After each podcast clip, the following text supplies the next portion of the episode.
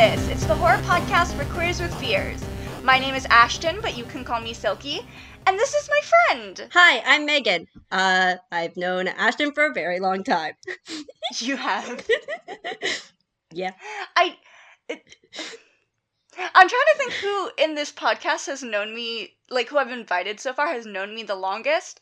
I think Audrey has you beat by a little bit. I mean, technically, she's known me since elementary school. We just like weren't actually friends until high school. Yeah, that's fair. Yeah, you were friends with me until af in since after freshman year. Yeah, it was like the summer between freshman and sophomore year, I think was when we met.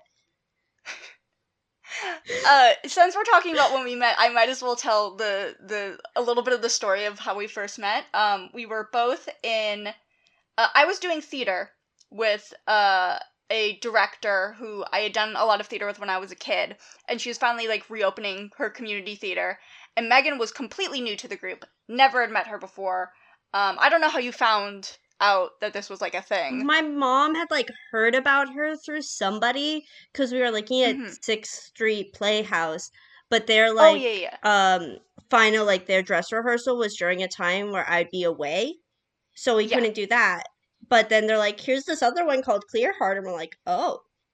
Oh, this could yeah work. Yeah. So so um yeah so sh- uh, megan showed up uh, a little late on the first day because she lived like a town over so it just took her a while to get there um and she she showed up and our our director leslie like welcomed her in and was like oh yeah here's some of like the cold reads we're gonna be doing or whatever. And you were just like laughing super loud like uh, being like friendly but you have like a very naturally loud laugh. Um people say it sounds like like a guinea pig or a hamster. Um and my first thought was just what is wrong with this girl that that I feel like is a common and then thought. we became friends there are definitely times where I feel like people's first impression of me, especially like in college, was like, "Is mm. she on drugs?" no you're just really bubbly Oh yeah, like I'm just bubbly and loud, so people are just like, "How do we handle this?" Like, yeah yeah Me- megan megan and i both get like. I- I feel like we both get this thing from people where like people think we're like manic pixie dream girls or whatever. Oh. Like for sure, there are definitely times like when I first heard about it where I'm like, "There's something weird that I resonate with, and I don't like it." yeah, yeah, like I I have gotten that with guys so much. Like the only like I I don't get hit on. Like not Mhm. I don't get like catcalled or anything, not normally. The only guys who ever take any interest in me are like kind of like nerdy, shyer guys who are like, "Oh, this is like the one. This one's weird and quirky." And I'm like, eh, "No, I'm gay. Please stop." I definitely feel Um, that. Anyways, um so today we are here to review Jennifer's Body. whoop whoop. Now this was your your choice. I like I told everybody like, hey, bring in a movie for kind of like a get to know you episode that we'll review one on one.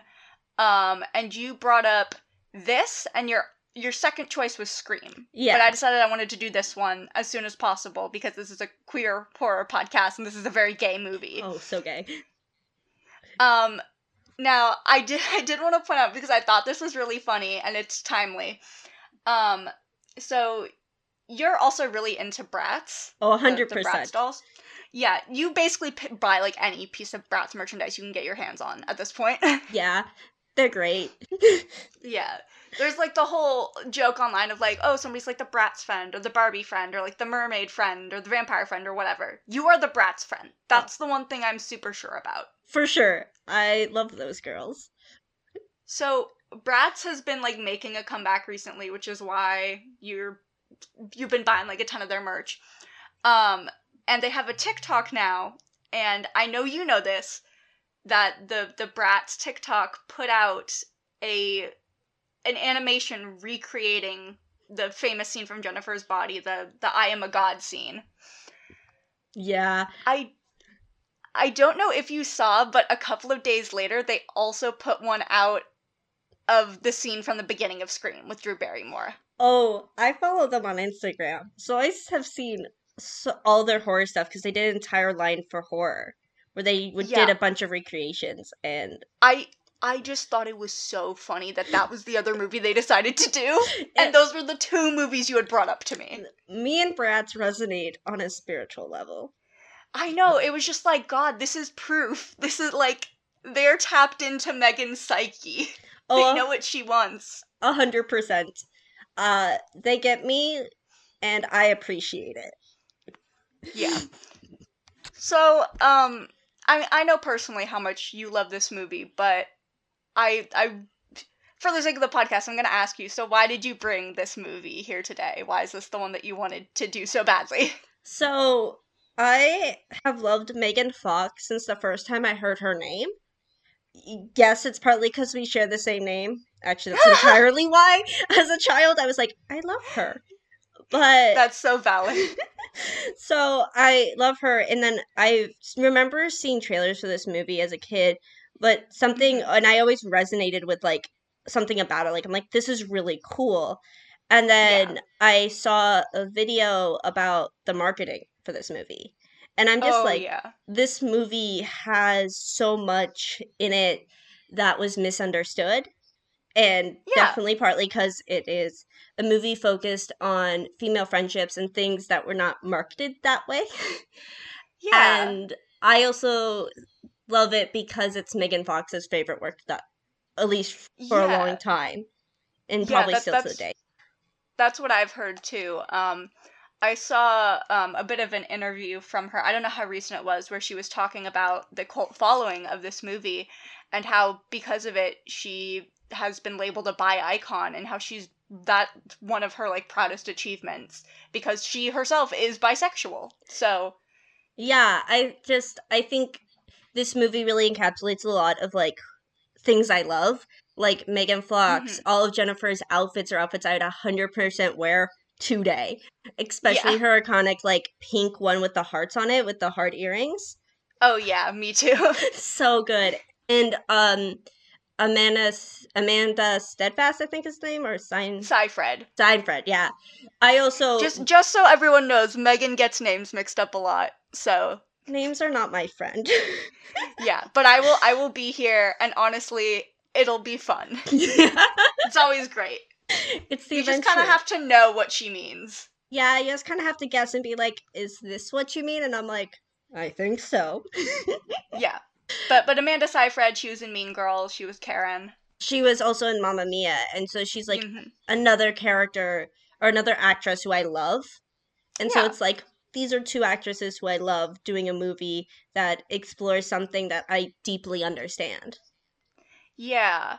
Um I I also have like a really weirdly personal connection to this movie um that I've always been like a little aware of, but I'd never watched the movie until today when I finished it.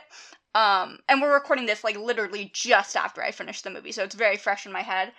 Um but the thing is, I when I was in elementary school, I was best friends with a girl named Jennifer.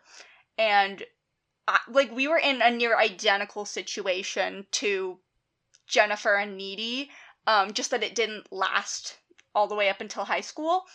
Um, we met in like kindergarten and we were friends up until like fourth grade, where she suddenly broke things off with me um, to go hang out with the cooler, more popular kids. Um, because she was already, she kind of had an in with them, but I was like more of the weird kid, and we just happened to be friends still.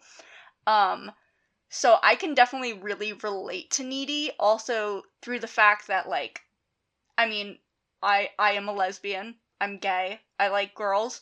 Um and there's something uh, to me this movie like people I've seen people debate with this movie about like well, is Needy in love with Jennifer or does she hate Jennifer or whatever and like people who argue that like I feel like they don't get it because I feel like almost every sapphic has that experience of like that friend who you had when you were a kid who was kind of toxic for you but they were so important and so integral to your life that at the same time you look back on it and you were like, I was also kind of in love with her.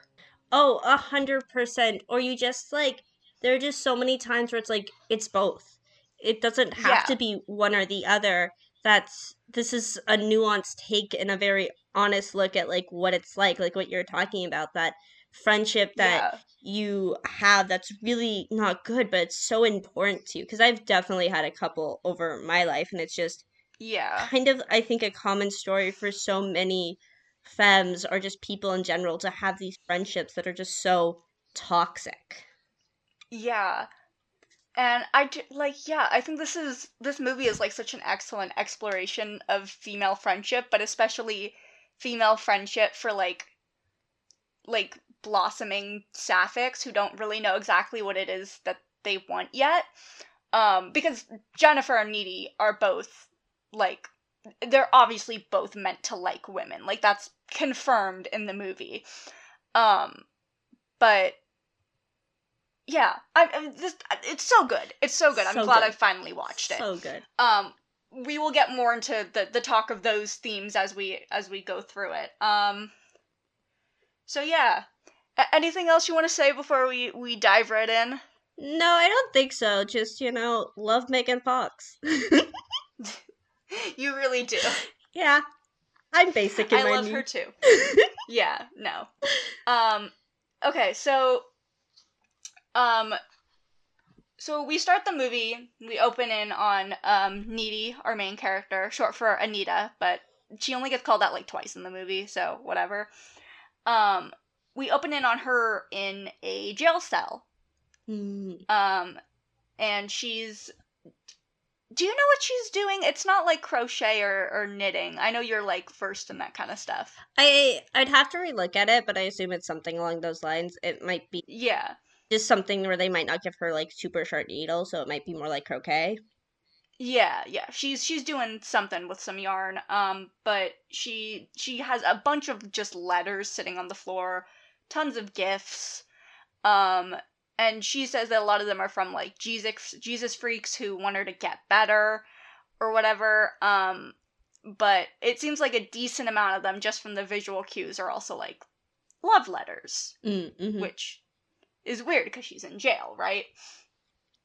Yeah. Um and then um we we see some like shots of her changing and she's got weird scars on her and it's like all this setup to just be like what the fuck is going on with this girl this is weird right um and we also get like a bunch of hints that she's like really weirdly strong right Mhm. like she breaks a tether ball when she tries to use it she kicks the shit out of a nurse who's telling her to eat something more than just pop tarts I do the same. I mean, yeah.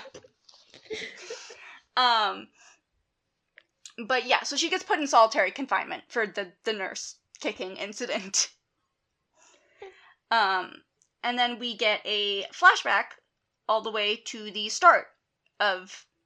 Well, okay, we like the beginning is in media res, and then we get a second in media res, and then we go back to the start Yeah. it it's a little weird, but the rest of the movie is like in chronological order. And it ends up I think it works. yeah. Um so um first of all we get introduced to our setting for the rest of the movie, which is uh Devil's Kettle, like a super small town that's named after this weird waterfall.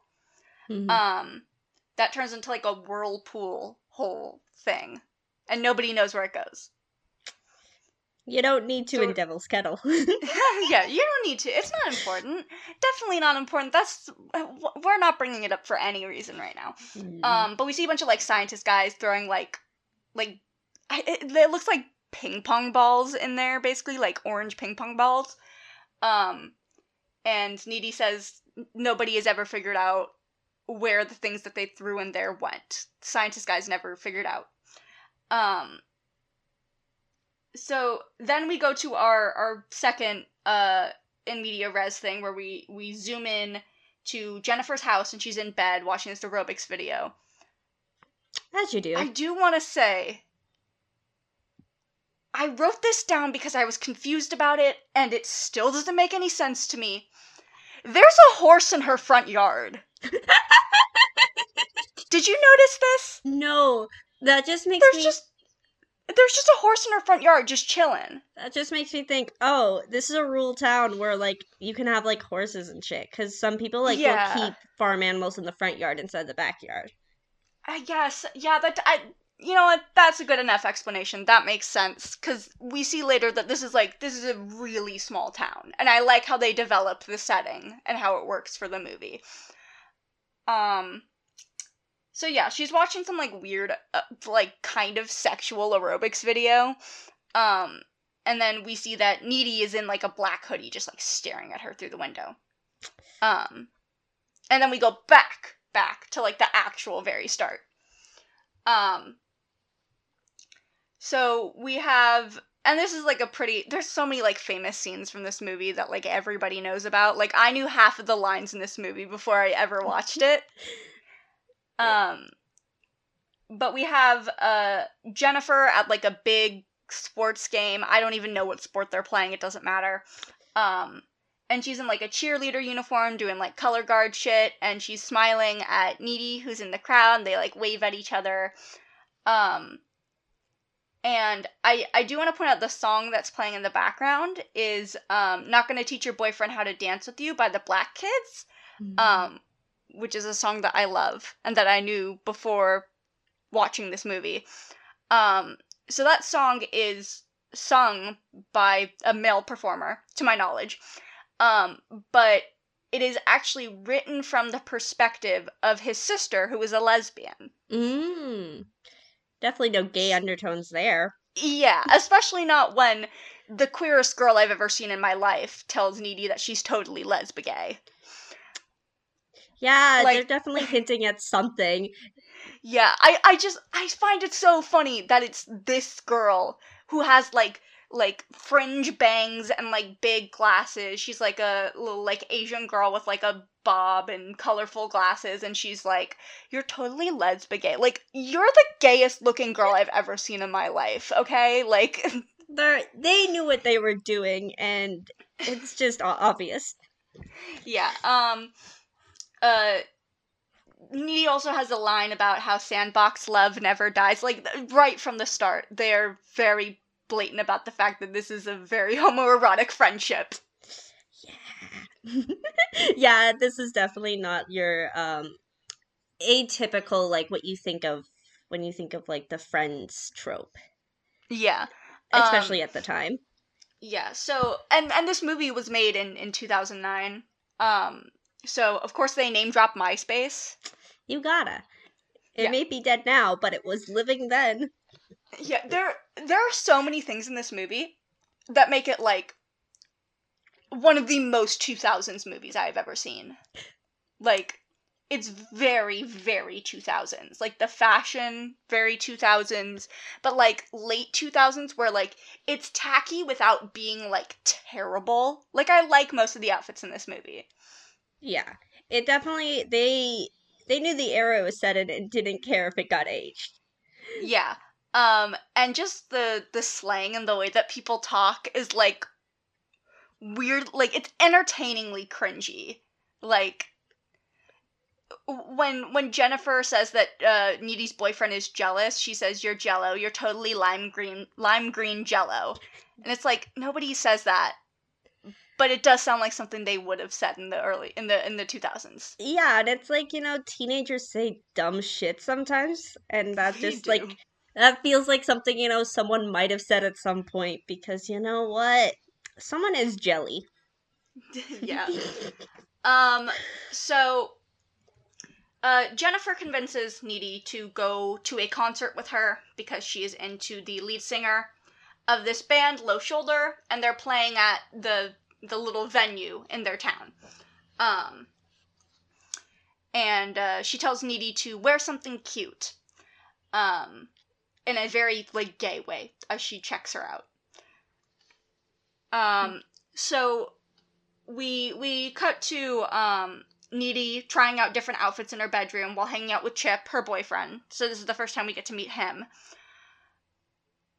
Chip is I don't know how to feel about Chip, honestly, after finishing the movie. That that's fair. That's kind of how I feel. Like I think he's okay. Yeah. But he feels like a lot of people, like especially queer people's first boyfriend. Yeah. I like to me I feel like Megan Fox's character is very clearly like Jennifer is very clearly meant to be bi. I don't know how I feel about Needy. If I think she's bi or maybe she's a closeted lesbian. I mean, she's not straight. But Chip is very like he's very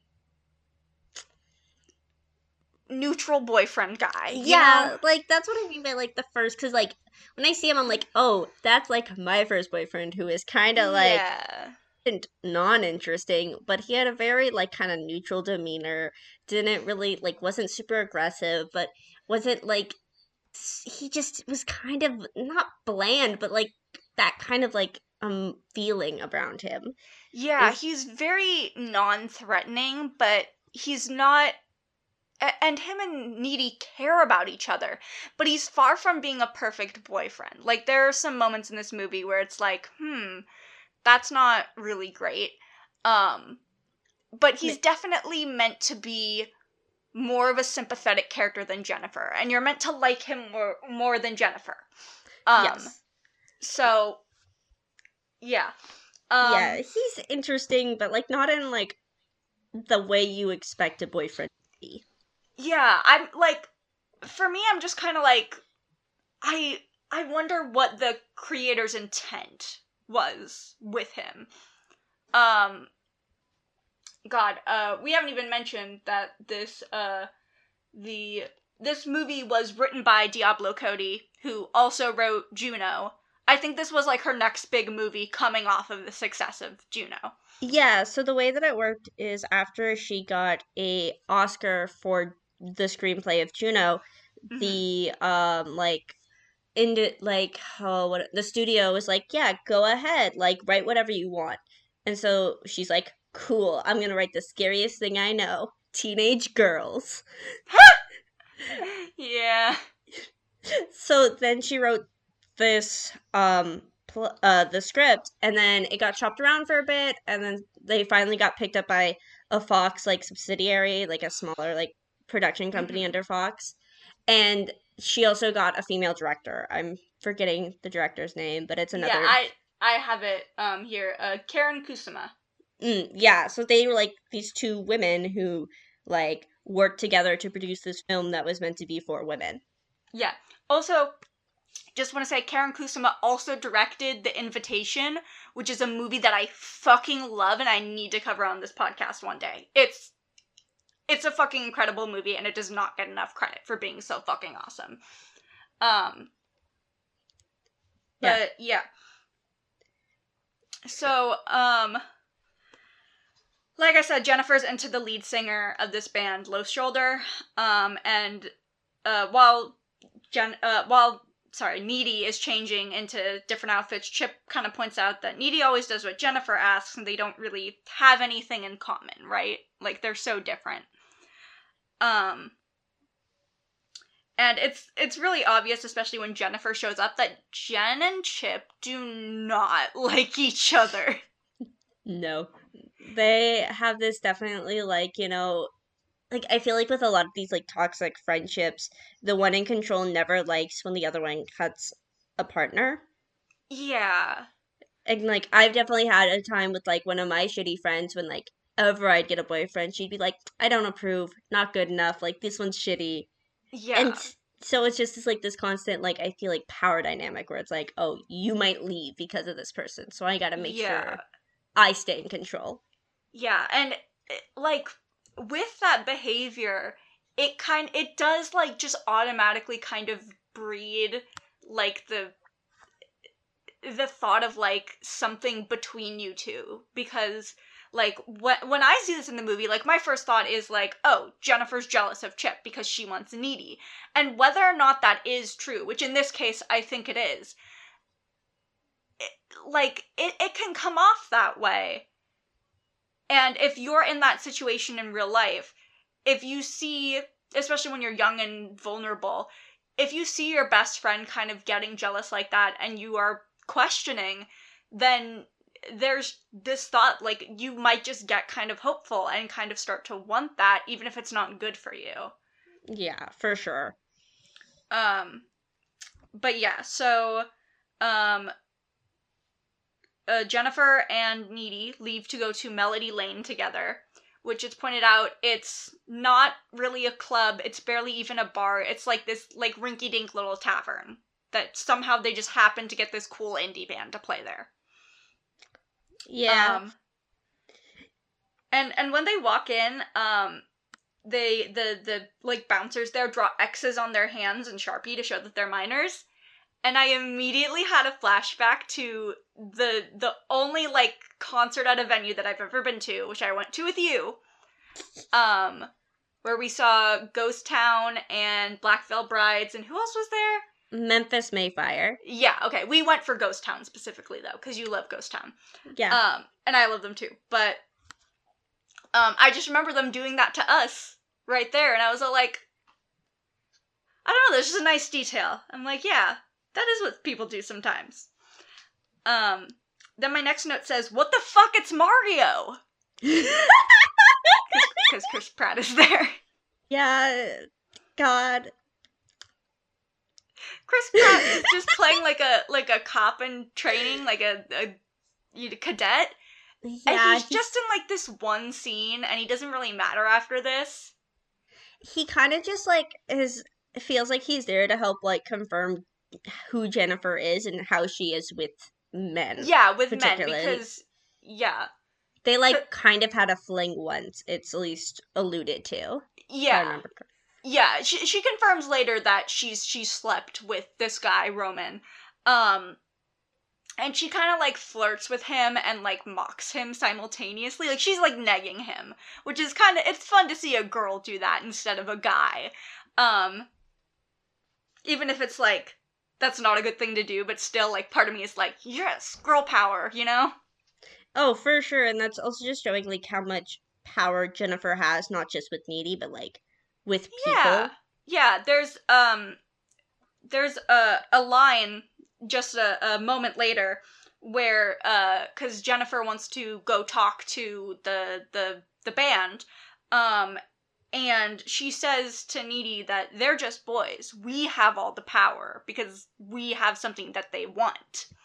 Um and I think that really shows like what her worldview is and the way she thinks of things. Like even before what happens in this movie, you get the sense that Jennifer's not a great person. You know, like she really becomes evil afterwards, but she's a very flawed person to begin with. Oh, for sure, and she definitely like has that mean girl tr- like trope in her. It's Mhm. just it's not shown from that way in the same way that like Mean Girls does it. Yeah. because our like point of view character Needy is best friends with her. Yeah, she's already she's already like sucked deep into it. And also because I think at this point, like Jennifer is a redeemable person. For sure. Like she's not she's she's kind of toxic, but like she has the opportunity to get better and grow. She's still in high school. Whereas you know, she gets sucked into this weird thing and now you know, sh- she isn't. She's of- killing boys. Um but Yeah. uh yeah so we have adam brody as the the lead singer of this band um who i know from ready or not which is like one of my favorite movies um and so jennifer introduces her herself and needy but mostly herself um and i wrote shang levels of flirting here because she goes you guys are like really good at like playing your instruments which to me just feels like you fight good. yeah, it definitely feels like her trying to play up the innocence kind of like Mhm. I don't know music, but like I think you're cute. yeah, which which comes into play later. Um so Needy overhears the the band members debating whether or not Jennifer is a virgin. Um and she confronts them about it because they're being weird. Um, and tells them that like yeah she is a virgin and she's also too good for you um, which we find out very shortly isn't true. Jennifer is not a virgin. And I think the line goes, I'm not even a backdoor virgin. Yeah. and I I do like how this movie treats Jennifer's sexuality as like I mean, it becomes an evil thing through the fact that she's killing boys, but it never feels like the movie's trying to slut shame her. Like, No. it's weird how like I, her sexuality is literally evil in the context of the movie, but it's not evil in that way. And maybe part of it is through comparing it to Needy, who does have a sexual relationship with her boyfriend as well. Of like, sex isn't being portrayed as a bad thing; it's what Jennifer's doing that's a bad thing. yeah, like the movie isn't taking a stance on like judging these women and these girls, these teenagers for Mm. having sex. They're just like, yeah, that's just what you do. Who Yeah. cares? Like how many or who's it with, or if you are the popular girl who's getting with guys. Oh well, Yeah. good. Like at least you're owning it. Yeah, I feel like it portrays sexuality very frankly. Um so uh the the band starts playing um and they play a song uh I believe it's called Through the Trees which you hear a million times during this movie. Um and uh Jennifer holds Needy's hand while the band plays and she's like just staring at the stage super intensely.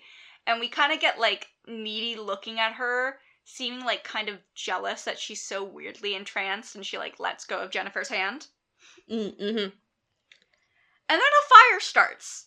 And it starts really it spreads so fast. It's definitely a natural fire. Nothing supernatural going on yeah, here, folks. nothing weird about that fire. Um and oh my god, it like things go from 0 to 11 so quick. There are people on fire, people being trampled, like things are going crazy. Um so Needy takes Jennifer's hand and rushes her out. Um they go into the bathroom and they go up through a window and she has to like drag Jennifer out cuz Jennifer's still totally entranced. Um Yeah. which she assumes is just Jennifer's in like shock, which would make sense, right? Yeah, it's a natural reaction to seeing, you know, this local uh hangout spot go up in flames. Exactly. Um, so they make it out safe. Um, and the lead singer Nikolai is out there and just being like way too casual for what the fuck just happened. And like he was like in the middle of this thing too, and we don't see him leave. We don't Yeah, he we- just we have- shows up.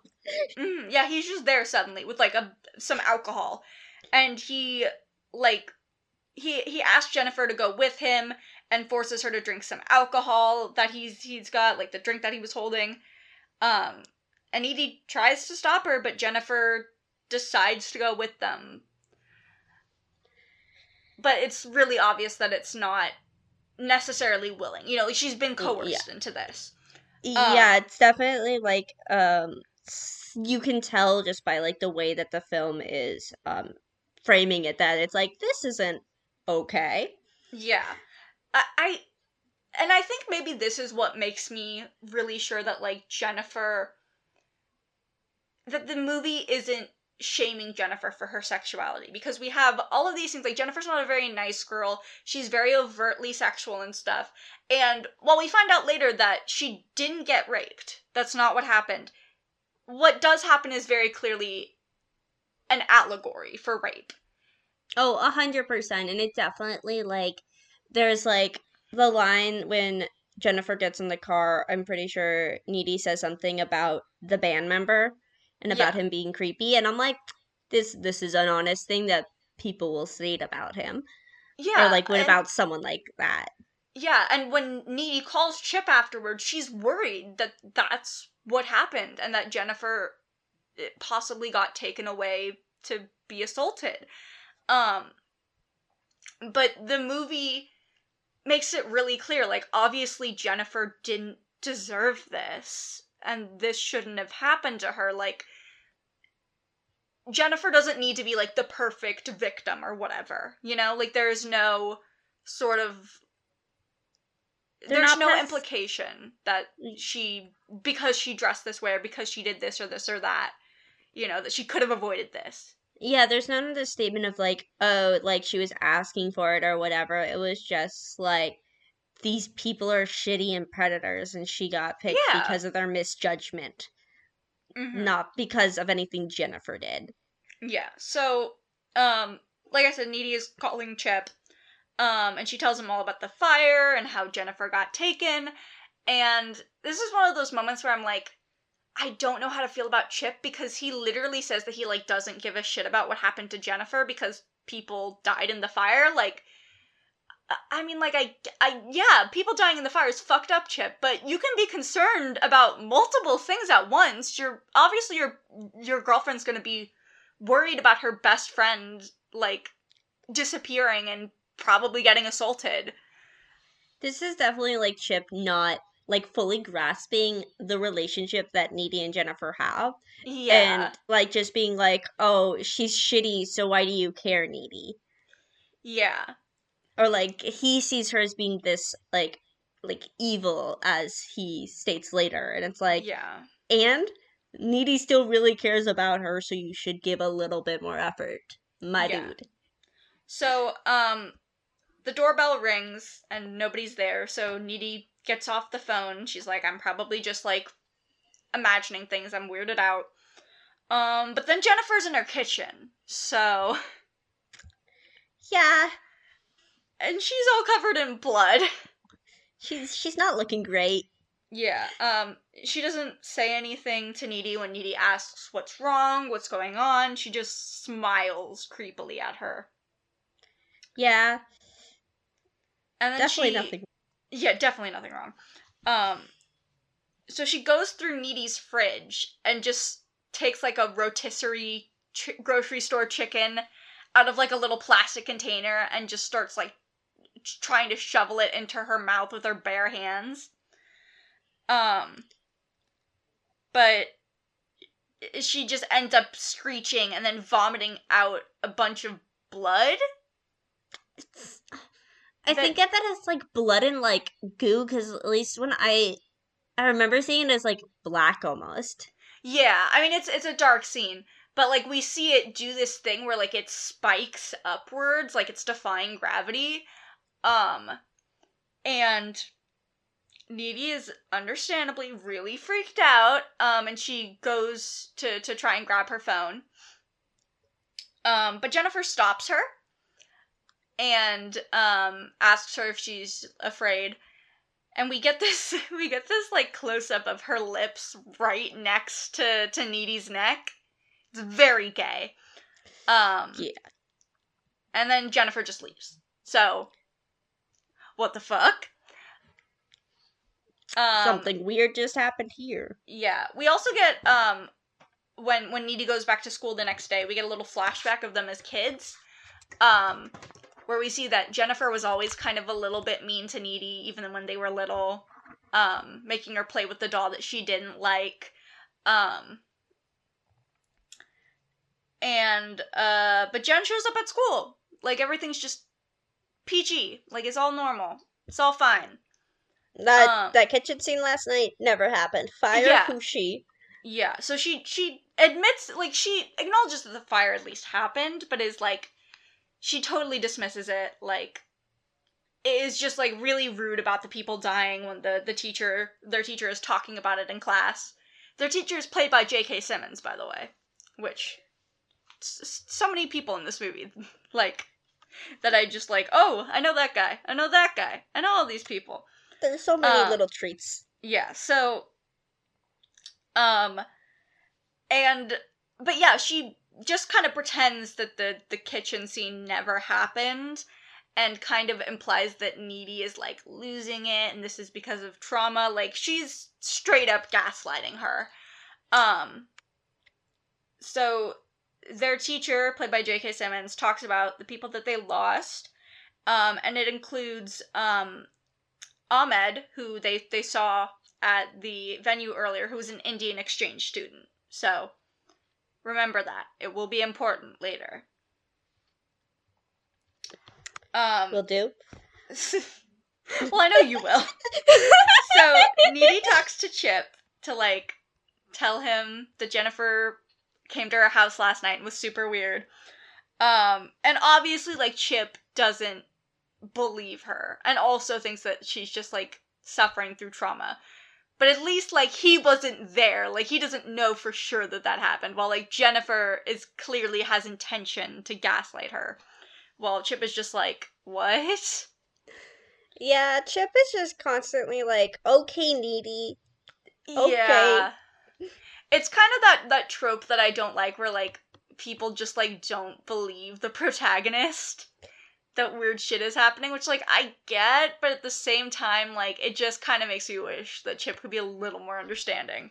Yeah, it's just like, dude, I get it. Your girlfriend's saying some weird things, but maybe try to be at least a little bit more understanding or a little bit more nice about it instead of just brushing her off as if she's making shit up.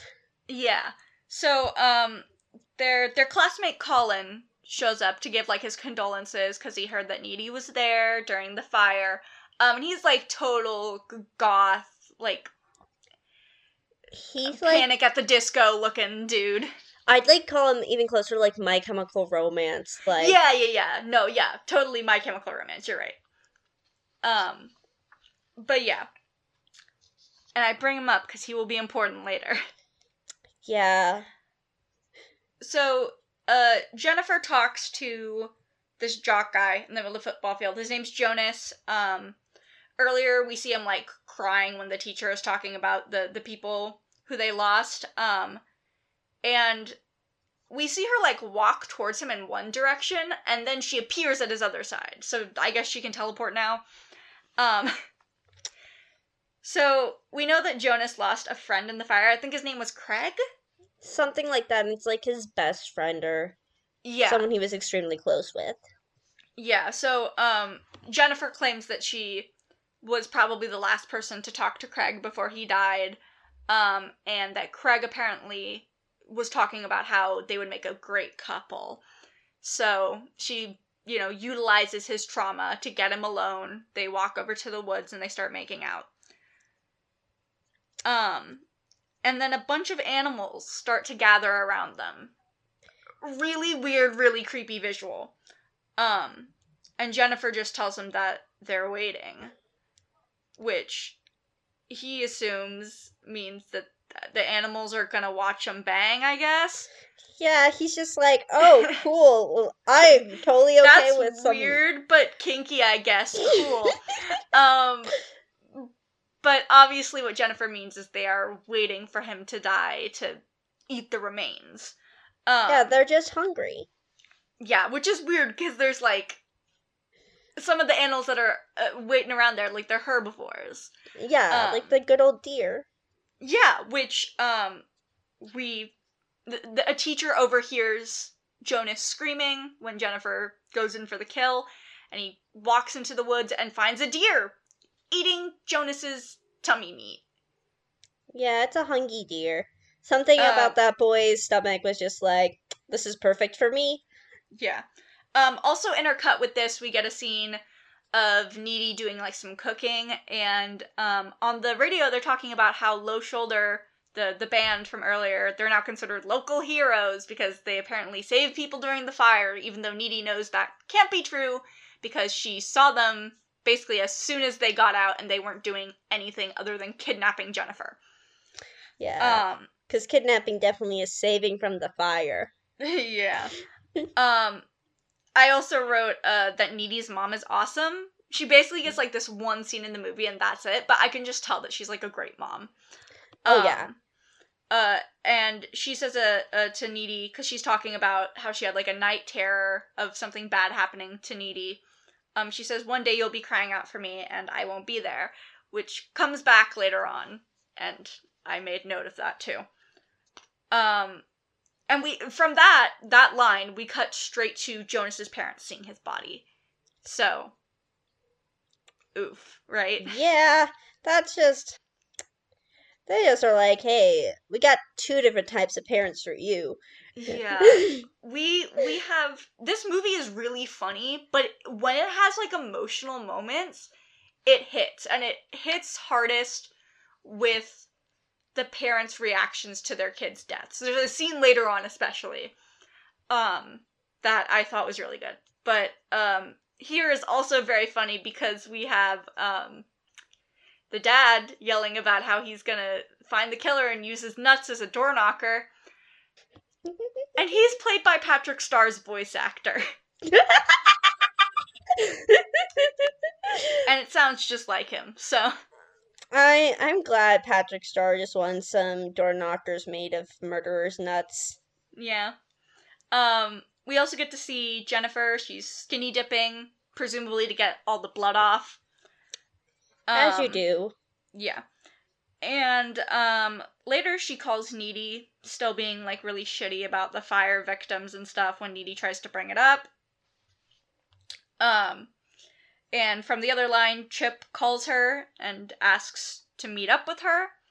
Um and this is where we get like the very probably the most famous scene from this movie, which is Jennifer burning the tip of her tongue with a lighter and then it just healing immediately. Um Yeah. where she says, I am a god. Um, and when Needy says she's gonna go meet Chip, she's like, you know, I think Chip is really hot. Like, he seems really hot to me lately. Um, and tries to, like, ask how big Chip's dick is. Um, really uncomfy. yeah. Definitely a uh, power play there. Yeah, which can also be, like, that is also kind of how those relationships can go sometimes. For Just- sure. Yeah. Um so she goes to Chip's and um Chip explains that the police are here in the area because Jonas died and Jonas was his neighbor. Um which I love that little detail and that's how Needy finds out about this because it that really helps to establish like how small their world is. Yeah, like it's they're not forgetting what their setting is, and so does it make sense that. Someone's neighbors with someone else or Yeah, like it's convenient for the plot, but it also totally works with the setting they've established. yeah, it's Um, not like say you're set in, in like a big city and it's like, oh, this dude who murdered happened to be my neighbor, and you're like, Yeah.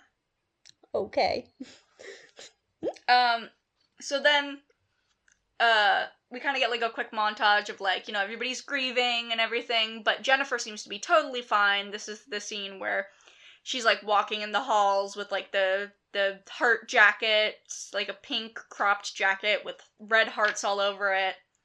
Big pink heart earrings. Iconic. iconic. uh, yeah, such. Mwah. So, um, also learned during this montage that Devil's Kettle is getting like tons of press attention. Like people are going crazy for the the tragedies in this town, as people do. Yeah, people died. Ooh, tell me more. This is what true crime podcasts are, are based off of. Um, Yeah. So um, we get that teacher again, J.K. Simmons teacher, talking about the the tragedies. Um, and Jennifer seems to be in a really bad mood. She's like, "This is boring. I don't want to hear about this." Um, and uh, he also mentions that Low Shoulder is donating three percent of the profits of the the song they sang at the concert um, to Devil's Kettle and the the people who are grieving the loss of their families. And Needy just fucking goes off. Yeah, Like go go off, Queen. yeah. She's just like, I'm not having this shit. These guys aren't cool. Please stop Yeah. acting like they are. Yeah, and she, you know, she's like, I was there. They didn't do anything. You know, they're they're Yeah. lying and exploiting this this fire to get more clout, basically. Yeah, she's like, I, like, I'm an eyewitness. Please, these dudes Yeah. are douchebags. Um, so then as her and, and Jen leave class, um, she mentions that Jennifer looks really sick, which she does. Um, she asks her if, if she's PMSing, and Jennifer's like, God, PMSing isn't even real. That's just another way that men can control us. And love it. Iconic. Truth. Um, so then Colin from earlier, the goth guy, shows out and he uh, he shows up and he wants to ask out Jennifer. Um, there's some very good lines in here. the the line where he he says that well there's a midnight showing of Rocky Horror and she's like I don't like boxing movies. uh, relatable content.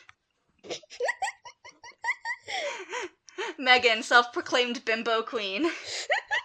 Hey, it took me like four years to know what Rocky Horror was, and then even longer to finally watch it. So like, I understand. four four years from from uh birth to or, or four years from first hearing about it.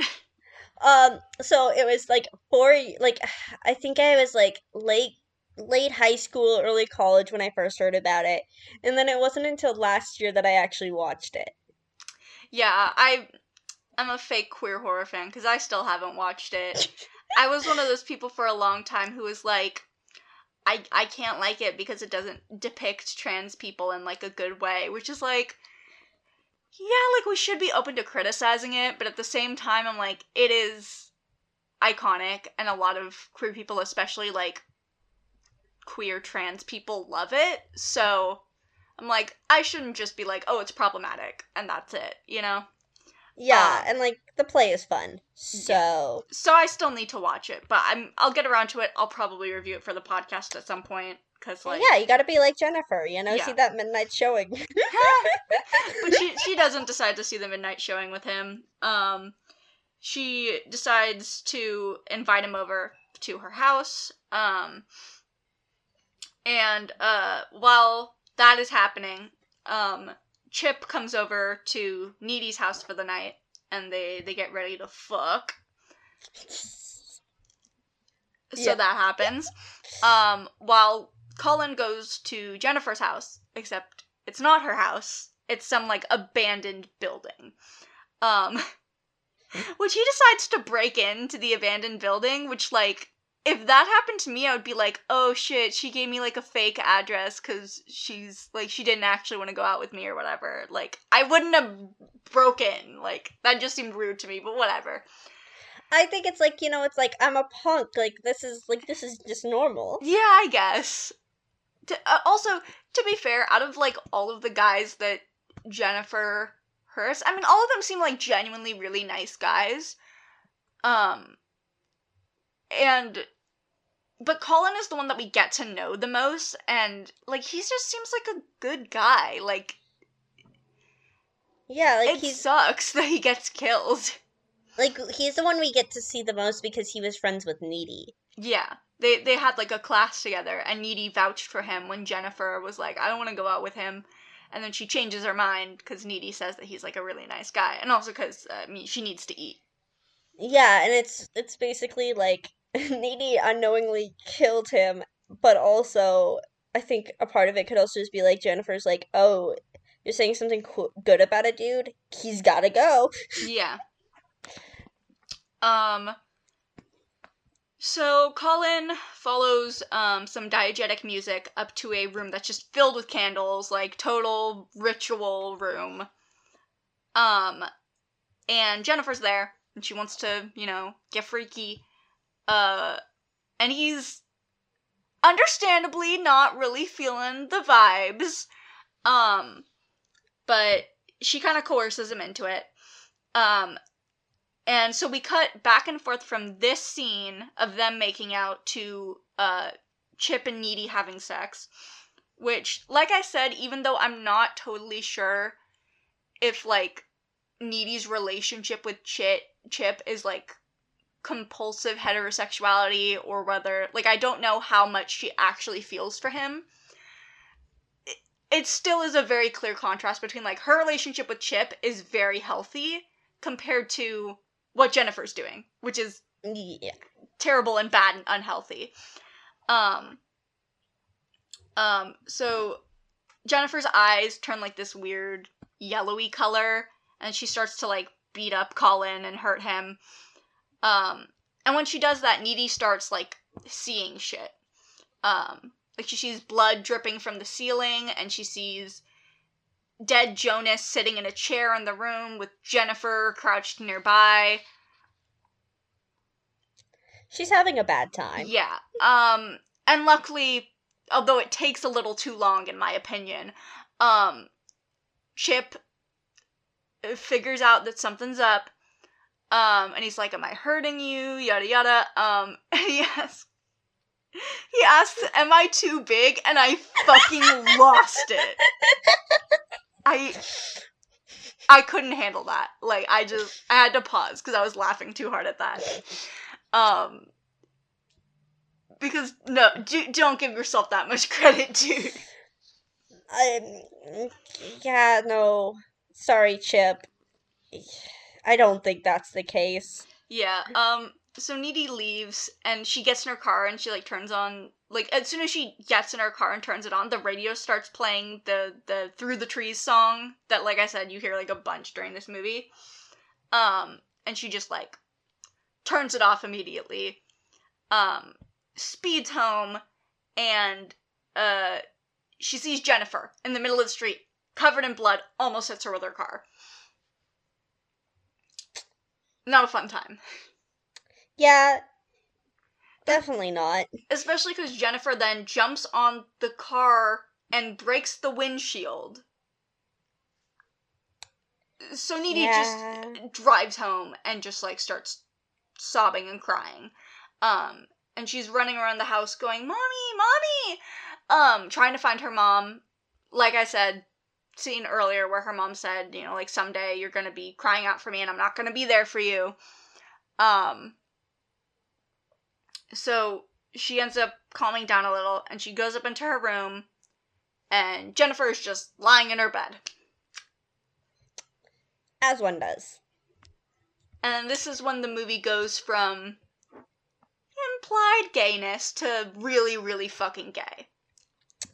Yeah, the infamous scene. the infamous makeout scene, um, where Jennifer just kind of kisses her without any explanation, and Needy starts kissing back, and they make out for a little bit.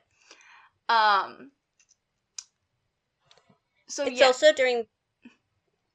It was also during the scene where it's also implied that this has happened before to some extent. Yeah, because later in the scene, um, Mm. Je- I mean Jennifer first explains like how everything happened to her, which I'll get to in a second. Um, and uh, but she says to to Needy before she she leaves, we can play boyfriend and girlfriend like we used to. So like Yeah. that has definitely happened before. Um so yeah, Jennifer uh like well eventually Needy pulls away because she's like what is going on? Um and Jennifer decides to explain everything. Um so we get a flashback to her with low shoulder um and she's in the van with them and she asks them if they're rapists. Um and when they just kind of like get annoyed at her, she tries to claim that she's a virgin as a way to get out. Um, saying that like she wouldn't even know what to do if they tried to have sex with her. Um, obviously that does nothing because a that's not That- why they're they're kidnapping her, and b even if it was. Uh, most rapists aren't going to care about that kind of thing. Yeah, they keep being like, "Oh, I'm a virgin. I'm a virgin." It's like, cool. Like, that's not gonna help in this situation, Yeah. especially knowing what we know. But also, otherwise, some people prefer that. Yeah, and like they're Ugh. they want to have all the power in that situation. They don't want you to do anything. They just want you to lie back and take it. It doesn't matter really anything about you in that case. Mm, Yeah, Like, you know? yeah. Just her. Like, that's like I guess what they might have been trained to learn Yeah. to protect themselves. So, um, they they stop the van. She tries to run, but she gets held back by them. Um, and she's just like screaming and begging and like you, this is the point where it becomes really obvious what this scene is a metaphor for. Um, so um, they tie her up to like a rock, um, and they reveal that they are doing a ritual. Um, I said that weird. A ritual to try and become famous. And uh, So- I find it really funny that they they say that they want to be famous like that guy from Maroon Five. Because there's like a Tumblr post somewhere that's like somebody theorizing that the guy from Maroon 5 did a ritual to become like that that Maroon 5 did a ritual to become liked, but the catch is that they would they would never be anybody's favorite band cuz they're like everybody likes Maroon 5, but have you ever heard anybody be like, "Oh yeah, they're my favorite band?" Yeah. And I I just I like to think that that, that is canon in the universe of this movie, and they know about it, and that's that's why they bring up the guy from Maroon Five specifically. That's amazing. Um, but when Jennifer is like begging and she's like, "Oh, you know, I'll do anything," yada yada. Um, Adam Brody's character just looks at her and goes, "Do you know how hard it is to make it as an indie band these days?" That was another line where I had to pause because I was laughing so hard. Like I didn't. Men, you know. yeah. Um, but yeah, they prepare to do the ritual, and then they stop to sing uh, "Jenny" by Tommy Tutone, Yeah. and they they stab her. He stabs her like just as they go into the chorus. Like this whole scene, like it's it is simultaneously both horrific and hilarious, and it is played so well. It like just It- the humor for me in that scene hits so hard. Like it is exactly my kind of humor. Yeah, it was written in like the perfect way and like they knew it they um the writer knew perfectly how to balance it. Yeah. And the humor just like it serves even more because whenever Jennifer says anything, it is just begging and pleading. But the guys are like just joking around and like it makes the scene simultaneously more fucked up, but also you just can't help but laugh at the sheer ridiculousness of some of these lines and just how unexpected it is. Um but Yeah. uh yeah, so they they stab Jennifer, but it doesn't actually end up killing her. Um, and Needy says, well, maybe it did, because now Jennifer's a totally different person. Yeah. Um, so they they threw the knife, um, the the Bowie knife that they used to kill her in the the waterfall hole, um, and just kind of like left Jennifer there or something. Like, I is it implied that they threw her in the hole too? I don't think so. Yeah, because Jennifer doesn't like find where everything went. So I guess they just like Yeah. left her there in the middle of the forest. Yeah, she was dead. They didn't care. It's kind Yeah. of oh, once again a common thing that happens during the thing the assaults. Like Yeah. They like they the knife was the evidence. They tossed out the knife and they're like, "Okay, we're good." Like um and then uh Jennifer then Jennifer went to Needy's. We kind of skip past that and then while she's walking home, uh she runs into Ahmed, who like I said earlier, they saw at the um they saw at uh Melody Lane before the fire happened and then afterwards he was presumed to have died in the fire. yeah. Now we find out what really happened, which is that Jennifer found him after he made it out, asked him, Does anybody know you're alive? Nope. So she took him away and she killed and ate him. Ah, your first kill, you never forget it. Yeah. Um God, like it's a it's a fucked up moment. Um we we don't see it happen, but like you feel the weight of it then. Especially when like she asks him if anybody knows he's alive. Like Yeah. and this is obviously a dude who's in a probably a vulnerable enough position to begin with, being a foreign exchange student away from his home and his family In a Also, really like- small town. Yeah, and I feel like it's also like I feel like it's pointed in some way that he is specifically a person of color, that he's Indian, instead of just being Yeah. like you know, he could have been like some like a Russian exchange student or French or whatever, but he's not. So yeah. Um and Jennifer shows Needy in the present that when she's full, like she is now, she heals super fast and she basically cannot be hurt, cannot be killed. Um and then when Needy tries to ask her about, you know, like having almost hit her with the car and breaking her windshield, Jennifer once again pretends it never happens, tells Needy she's crazy. Textbook gaslighting. Yeah. Um Yeah? oh, it's just like yeah, you know, just just the common things uh the Jennifer's body does. Yeah.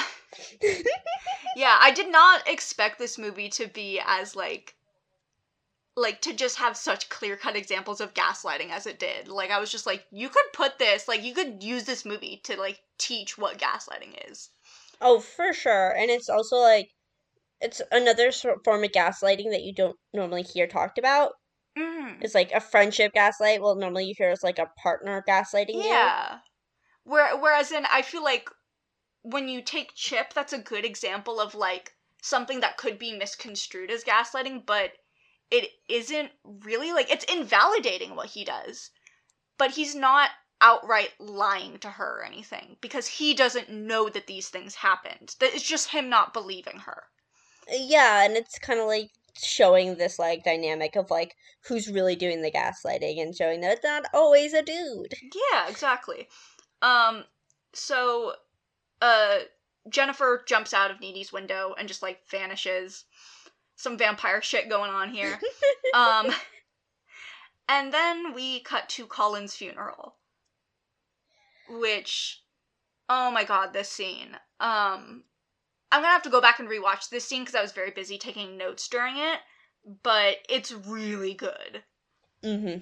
Um, so first I was kind of laughing because his his goth friends are like saying how he's like you know in the afterlife now like flying with the bats or whatever like a bunch of like weird goth shit and you cut to his parents and they just look really confused at first Mm. um and at first his friends are like being really sad about it but then they like try to spin it in a positive way of being like no he's exactly where he wanted to be in you know the underworld or whatever and then his mom just goes off on them Mm. It is Yeah. such a good monologue oh my god Uh, with this one character who just doesn't speak or doesn't do anything else during the movie and i don't know i really like scenes and monologues like that where a character that we don't know gets to have a really emotional moment to show like the the impact and the consequences of what has happened Yeah, it gives a it gives this like unreal thing some more realistic input in this world. yeah it gives it gives good perspective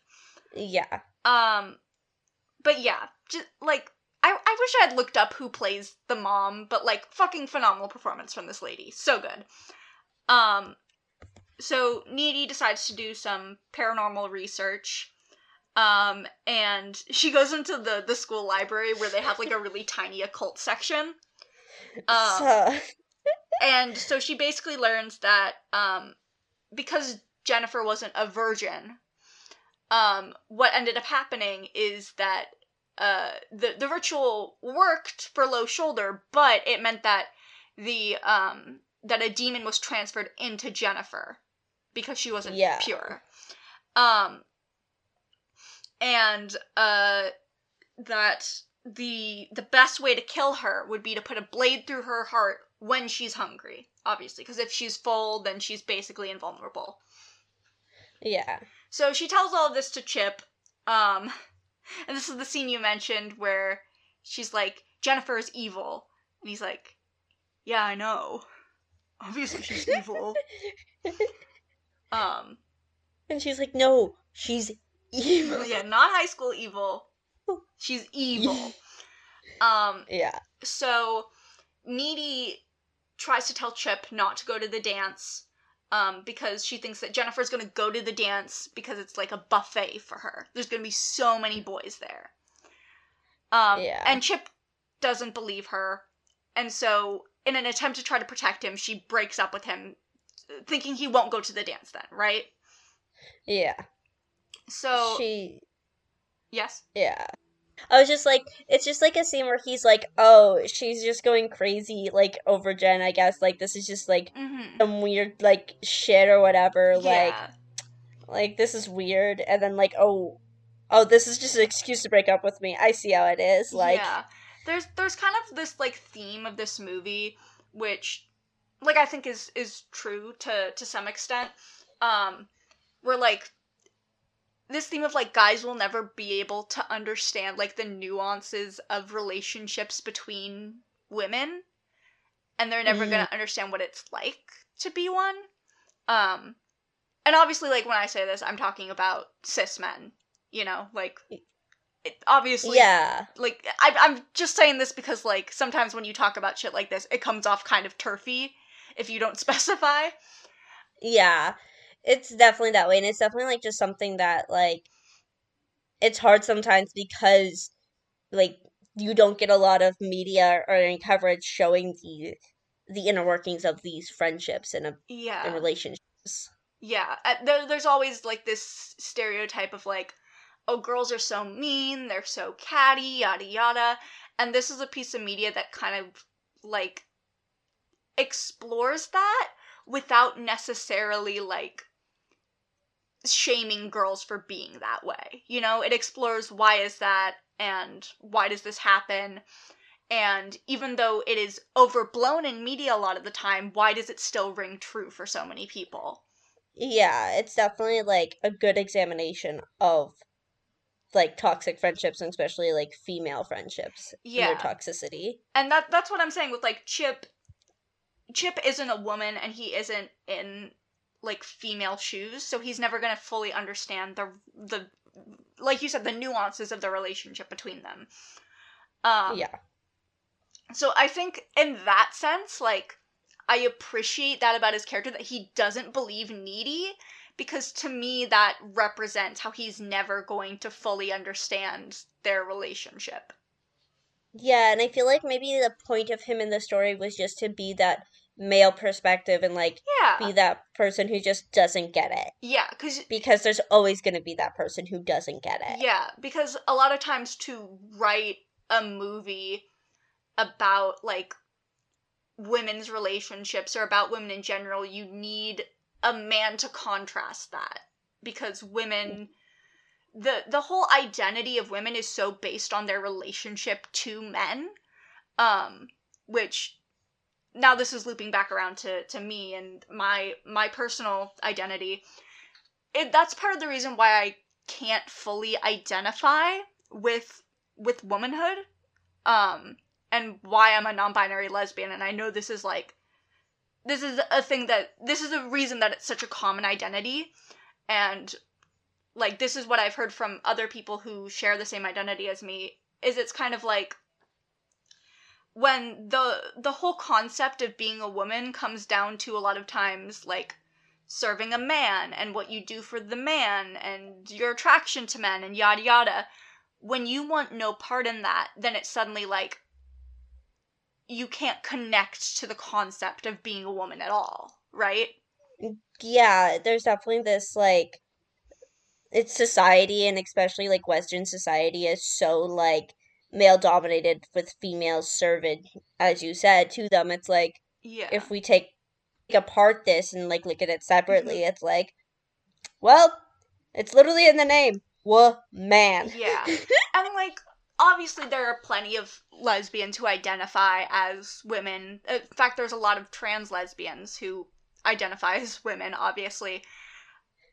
But the the fact that this is a common experience to so many people really shows that like you can't you almost can't separate the binary genders from each other. It's this weird thing, but but men are allowed to exist on their own. You know what I mean? Like Yeah. while a woman's existence is always tied and connected to the man in a in this inextricable way that like men aren't. Um Yeah. anyways, um all this to say that they they uh, dance dance happens. Uh, it's time to party. Yeah. So um we get this scene where um we get to see like Chip and Needy getting ready and Jennifer as well. um, Chip's mom tries to give him pepper spray. Um, and it's funny because it, it's woman's pepper spray. Um, which is another fun gender thing in this movie is that they they you know Jennifer gets violated in this way, and then I say fun, and then I proceed to talk about how she's violated. okay, but like how how it flips the script. How in this movie men are the ones who have to be afraid of going outside. You know? Yeah, it's not like how in so many like horror movies how females are the ones getting chased or being like Mhm. hunted down. It's like, nah, you men gotta watch out Yeah. because there's a killer on the run. Yeah, and it's really pointed in the way that she gives him pepper spray that literally says women's pepper spray on it because men don't need that shit most of the time. Yeah. Um, And there's a reason he's just so put off by it at first. Yeah, but he does take it. Um and uh we see Needy in this fucking incredible dress. It's so tacky and I love it. Yeah, I was like, I I look at that dress and I'm like, wow, Yeah. that's that's some pretty in pink kind of level dress. It is bright hot pink, super puffy, like shiny satin. Um and she's got her hair all like super curled and fluffed up. Um she looks amazing. Like like I said, like ridiculous but still fucking incredible. Yeah, it it feels like something that like isn't as in the like 2000s as a lot of the other wardrobe up to this point. Yeah. Um so Jennifer we see her putting on makeup to to hide how sick she looks cuz she hasn't been getting her her daily helping of Meat on? Yeah, she hasn't been getting her daily helping of boy meat. Um and she is just smearing on foundation with her bare hands. Um so Needy goes to the dance because she's, you know, keeping an eye out for Jennifer. God, I've been talking so much, my throat hurts. Um, while Chip goes to the park alone. He told his mom he was going to the dance, but he just goes to the park and like sits on a bench alone. Um, and Jennifer follows him there. Um, and she talks to him about how she's all worried about Needy, um, and needs to tell him something important. Um, because Needy was actually cheating on him with Colin, and that's why she's so sad about him dying, actually. Yeah. And obviously that's not true. Um, No, not at all. Like even though I think earlier in the movie Jennifer also teases or one of them teases uh Needy about her friendship with Colin. yeah, there there's a couple of different scenes where um like the first time that they they Colin is introduced like Chip is there too and he's like, "How do you know Colin?" Um and then later when uh he he hears that she talked to Colin again, he's like, "Wow, talking again with your friend Colin." Like you can kind of tell that he's a little sus, but he's not making a big Yeah. deal of it. Um and Jennifer takes advantage of that. Yeah. So she decides to to come on to him, be like, "Oh, well, I've always cared about you so much, and you deserve better than her." Like, you know, Yeah, very much like once again showing her power. yeah. And and when they start making out, because of course, um, she even asks him to to say that she's better than Needy, um, which like ob- obviously another big theme of this movie is like how female friends feel the need to compete with each other. and sometimes you like like the Jennifers of a friend group or the friendship will always need to keep the needies down. Yeah. Like make sure they are always below them and know they are. Yeah. Like in Jen- earlier in the movie when Jennifer asked Needy to wear something cute, Needy purposely makes sure not to wear something that would overshadow uh, shadow Jennifer Yeah. in any way. She even says that she's not allowed to show her cleavage because having tits is Jennifer's thing. When in Yeah. reality, they both have boobs. That's just part of their bodies. Yeah. But it's just like Jennifer is just like, nope, that's my thing. You stay you. Yeah. So, um, Needy at the dance, and Low Shoulder is playing there, and you can just see the rage in Needy's eyes. Um, but after a couple of minutes of listening to them play, she suddenly realizes Jennifer's not gonna be at the dance. And I think part of that is like she's like, wait, why would Jennifer be at the dance if Low Shoulder is playing there? She wouldn't want to be anywhere near these guys, right? Yeah, they think she's dead. Yeah, and also she's probably like still kind of terrified of them a little bit. Um Yeah. So she she leaves and just starts running because she realizes that Jennifer took advantage of the fact that Needy told Chip not to go to the dance. Jennifer predicted she would do that. And she is specifically going after Chip because he's vulnerable. Um so Jen leads um Chip to the the big climactic setting of this movie, which is this really gross indoor pool that's been abandoned. Um it's so good. It's so great. Yeah. It's It's such it's it's just solid and something that once again, it's an small town that might have been bigger at one point but has abandoned many things because they don't have the funds. yeah, it's so gross and I love it. Um and Jennifer tells Chip that she feels empty. He thinks that means because of everything terrible that's happened, but we know what she really means. She hungry. She hungry. And you're she hungry and the thing she wants is your meat. Yeah. So Literally. Yeah, Chip refuses to kiss Jennifer again because he feels weird about it, and she just tosses him straight into that pool.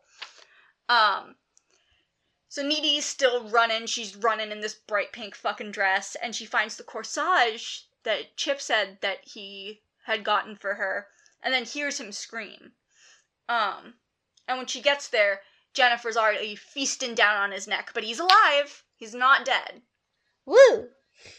Um, and Needy crosses herself and she goes, Please give me the power to crush this bitch. So good. I wrote down so many lines in this movie because there are so many good ones.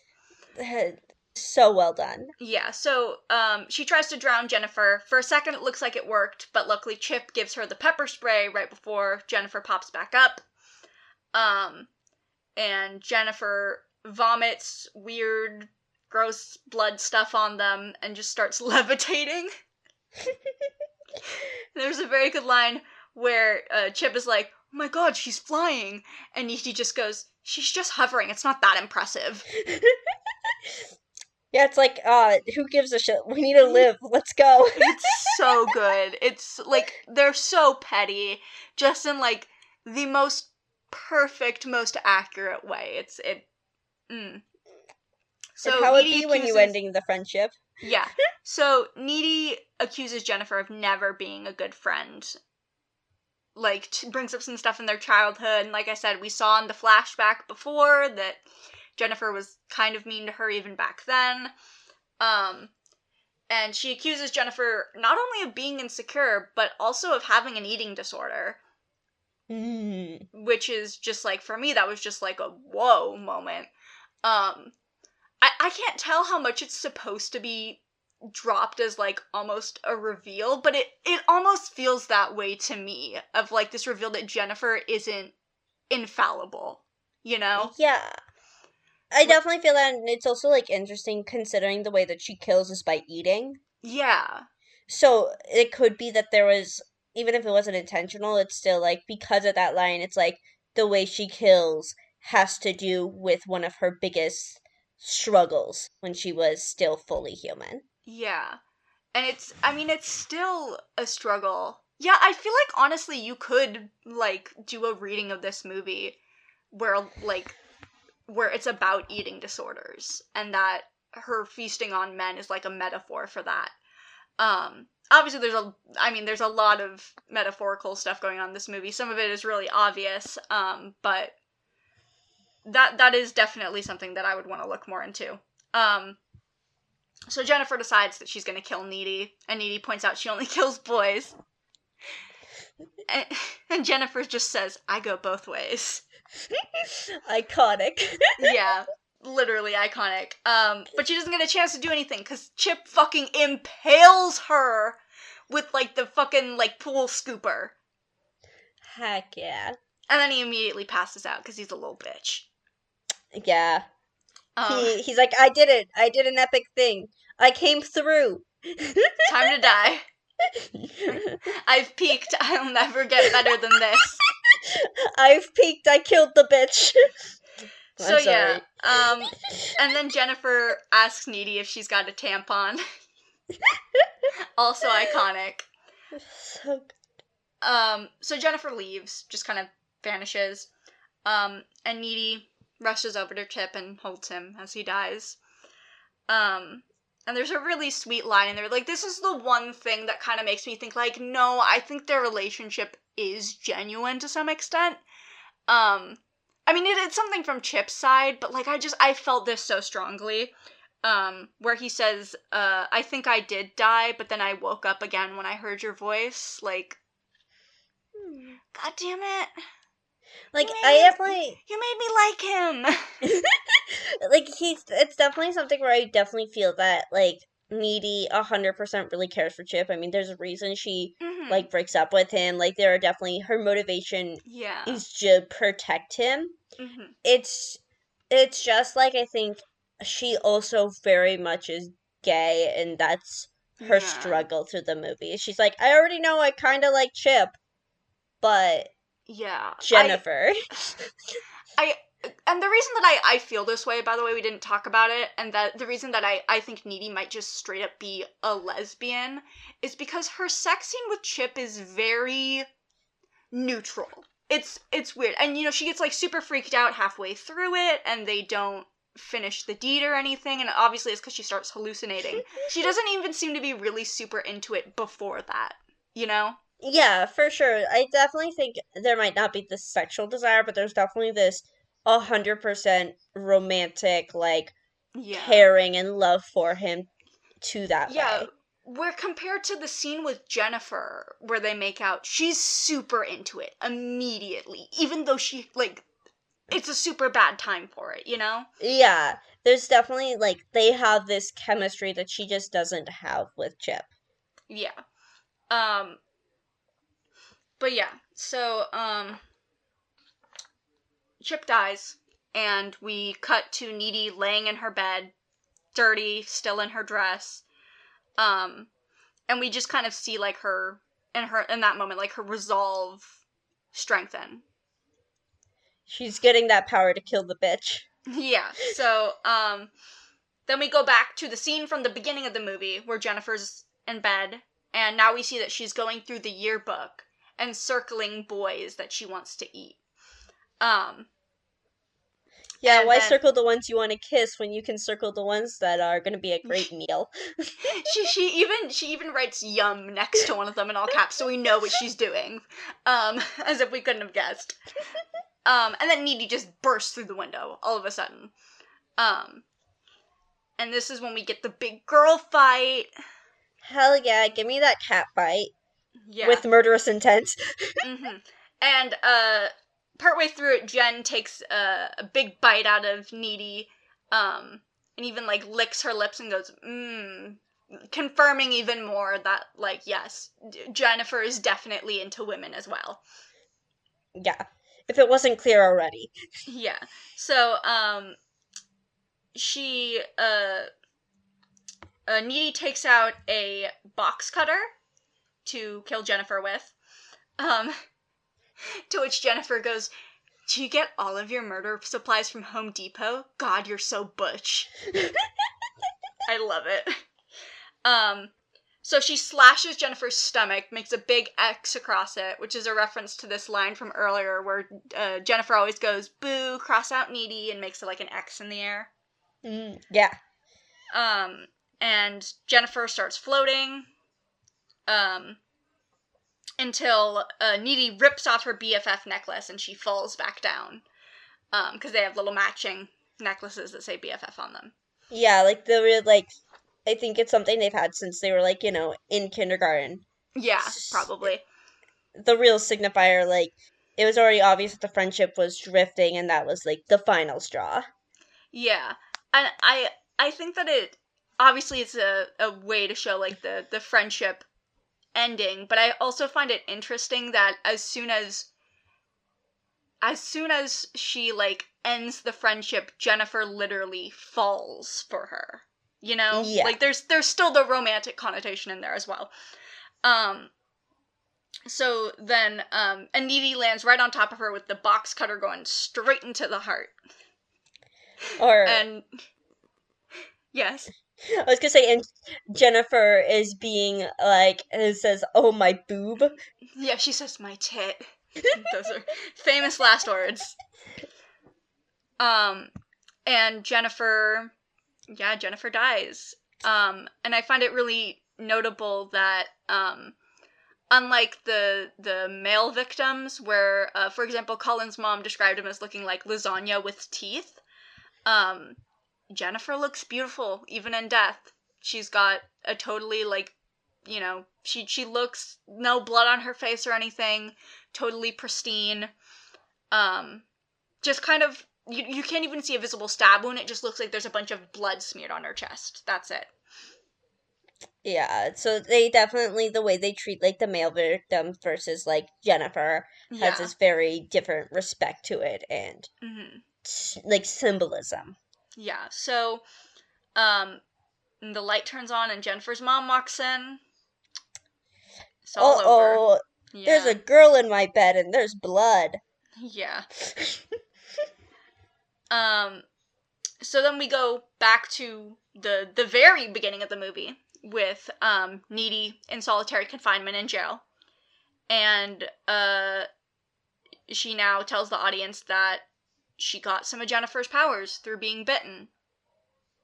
So she levitates up to the only window in solitary confinement and she makes a clean getaway.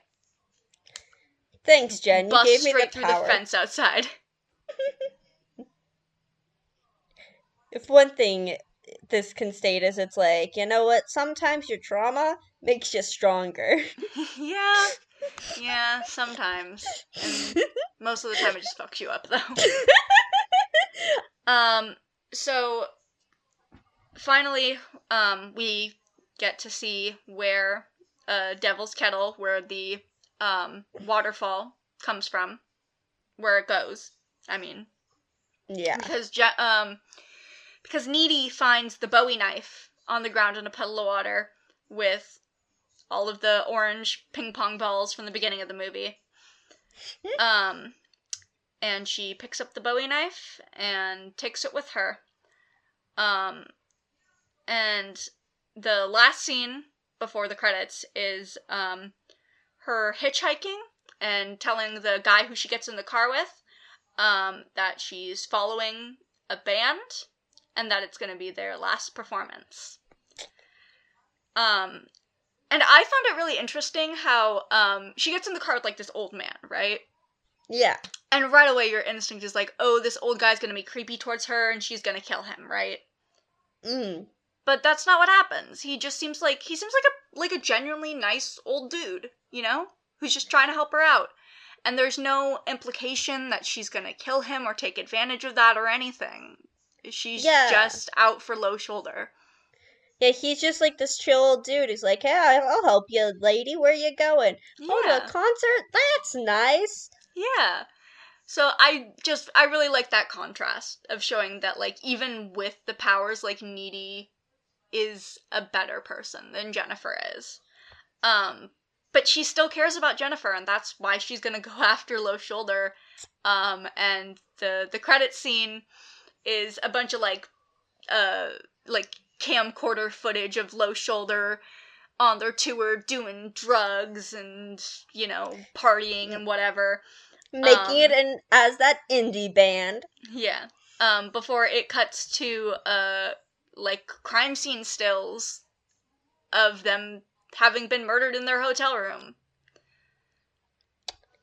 They And then at- deserved it. Yeah. And then at the very end we see surveillance camera footage of Needy walking through the hotel hallways, obviously having been the murderer. So good for her. Yeah, you know, get revenge for the fuckers who killed your best friend Yeah. and first love. of course. Yeah, just what you do. So yeah. That's Jennifer's body. Solid. I'm glad I finally watched it. It's so good and just it so underappreciated in its um original release. Yeah, I'm glad that it's gained like a, a cult following and that it it has, you know, like a new wave of success. It's finally reaching the audience it was always meant to reach. Yeah. Like it wasn't meant to be like for men, which is how the marketing team at Fox did it. Yeah. And that's just why it became such a critical failure Yeah. at its time. Could you hear Josie meowing? Yeah. Oh, very good. What a good girl. Hey there, kitty. So, So yeah. Um Yeah, Megan, where can people find you?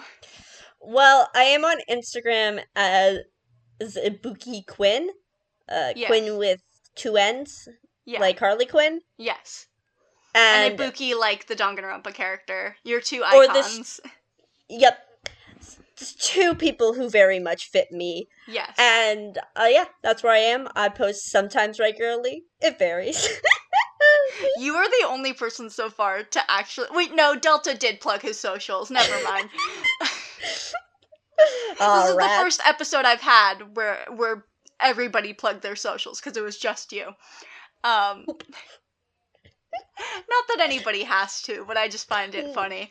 Um, no, but it's nice sometimes. yeah. Um, and then I'm at Silky Wishes basically everywhere. Um, the specifics are down in the episode description. Um, and also, uh, now Fear Bliss has a TikTok at Fear Bliss Pod on TikTok.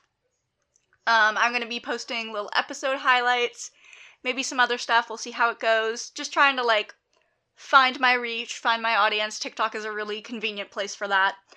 Um, and uh, also, I keep on forgetting to mention that uh, we do have an email if you want to send feedback, suggestions, whatever. Just tell me how much you like the podcast. It's fearblisspod at gmail.com. So, hell yeah. yeah, So, we yeah. like horror in this house. we do. We definitely do. yeah. So, yeah. Uh, yeah. Until next Yeah. time, I guess. Yeah, until next time, have a fearful day. That's actually really cute. I'm. mm, I'll think about it. Maybe. Maybe I'll use that. Thank you very much, Megan. You're welcome. Okay. Bye. Bye.